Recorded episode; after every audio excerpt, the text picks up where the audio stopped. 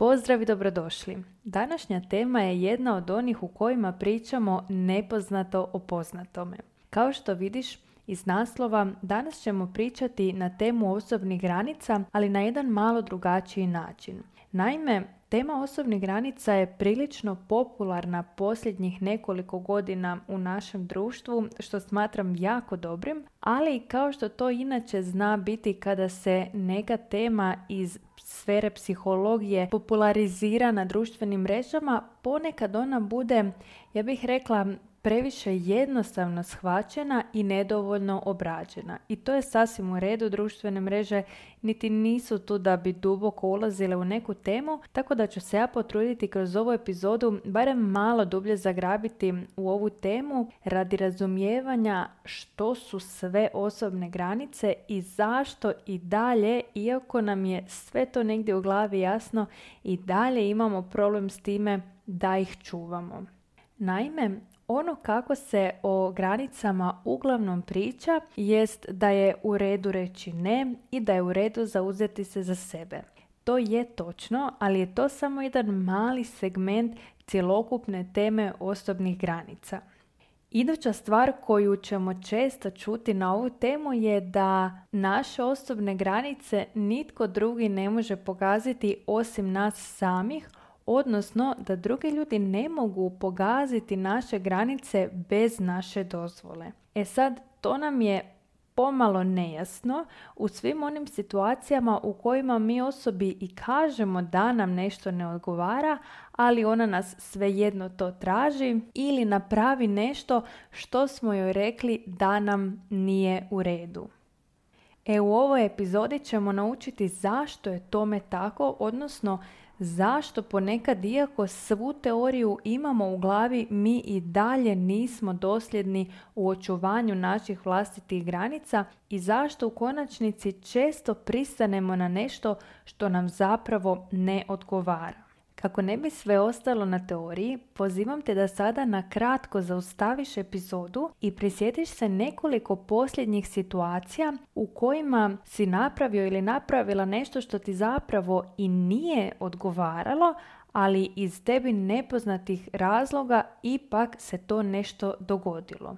Bilo da se radi o poslovnom ili o privatnom kontekstu, pokušaj u glavi prisjetiti se kako je točno tekao taj neki razgovor, što se točno dogodilo u vašoj komunikaciji i možeš li osvijestiti misao koja se desila prije nego što si na kraju pristao ili pristala. Ti slobodno koristi za razumijevanje svoj primjer, a ja ću radi lakšeg objašnjavanja dati neki općeniti primjer na kojem ćemo onda vidjeti zašto mi drugim ljudima dozvoljavamo da gaze naše granice, odnosno zašto ih u konačnici mi sami ne poštujemo i gazimo. Jedan od primjera može biti da te tvoja šogorica zamolila da pričuvaš njezinu djecu. To se dogodilo upravo na dan kada ti imaš jako veliku količinu obveza i zaista ti to ne odgovara, ali s druge strane ne želiš da šogorica na idućem obiteljskom ručku spomene kako ti nisi htjela pričuvati njenu djecu iako se njoj dogodilo nešto iznenadno i hitno, zato što ne želiš ispasti crna ovca u obitelji.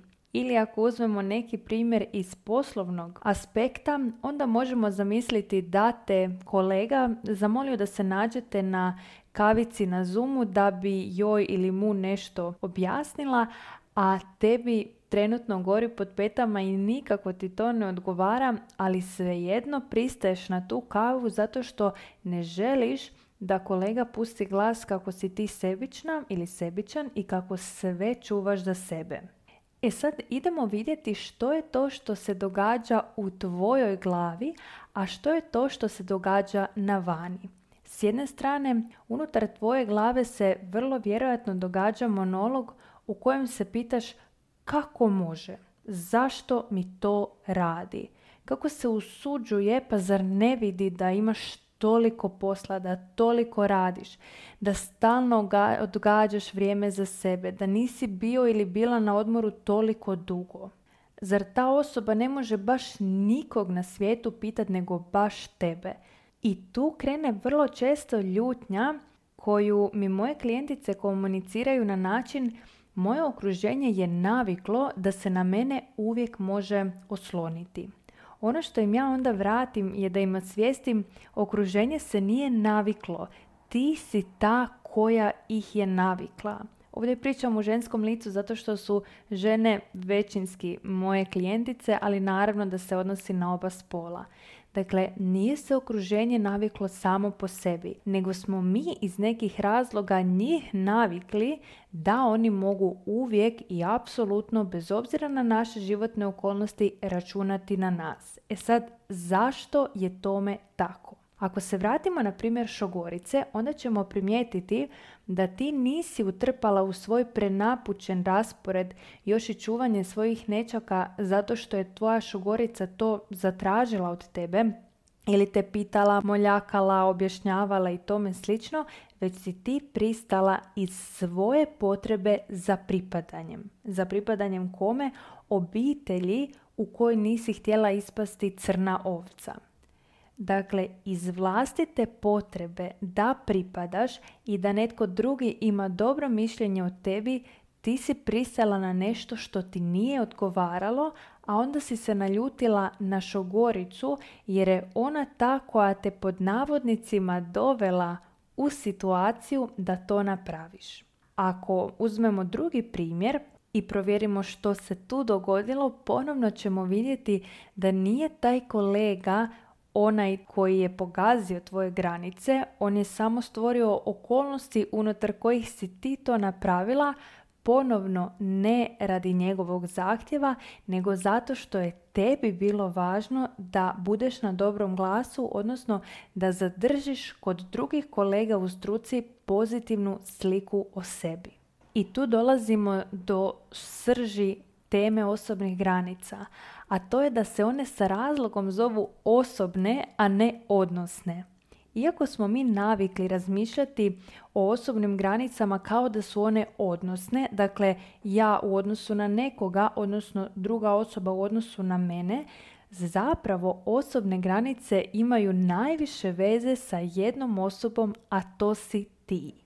Kada znam da su osobne granice moja odgovornost i pod mojom kontrolom, onda tu dolazimo do odgovora kako da napokon drugi ljudi ne gaze naše granice.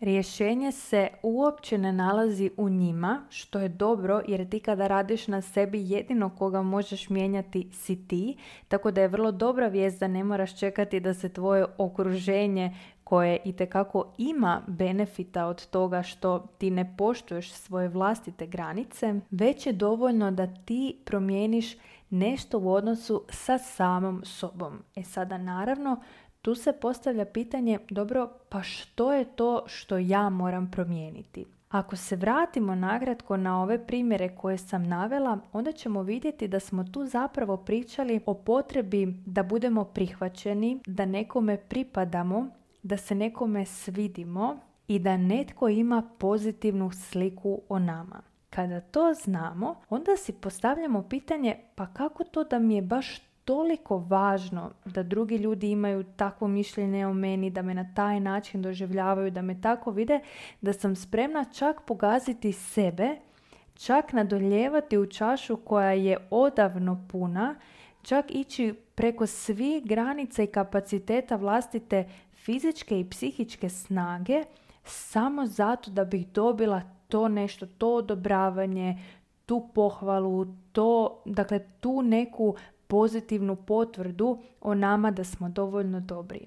Ako na taj način gledamo, onda ćemo vidjeti da to radimo upravo onda kada mi sami u odnosu sa sobom to nemamo. Da bi ti na nekom primjeru lakše objasnila kako to mislim, zamisli osobu koja hoda na štaki. Zašto ona ima štaku? Zato što očito sama trenutno ne može hodati sa svoje dvije noge pa joj je potrebno pomagalo. Dakle, osoba koja ima dvije zdrave noge, njoj štake ne trebaju. E jednako tako u odnosu sa sobom kada nešto ne funkcionira, kada nečega nam manjka, onda su naše štake to što mi uzimamo od drugih.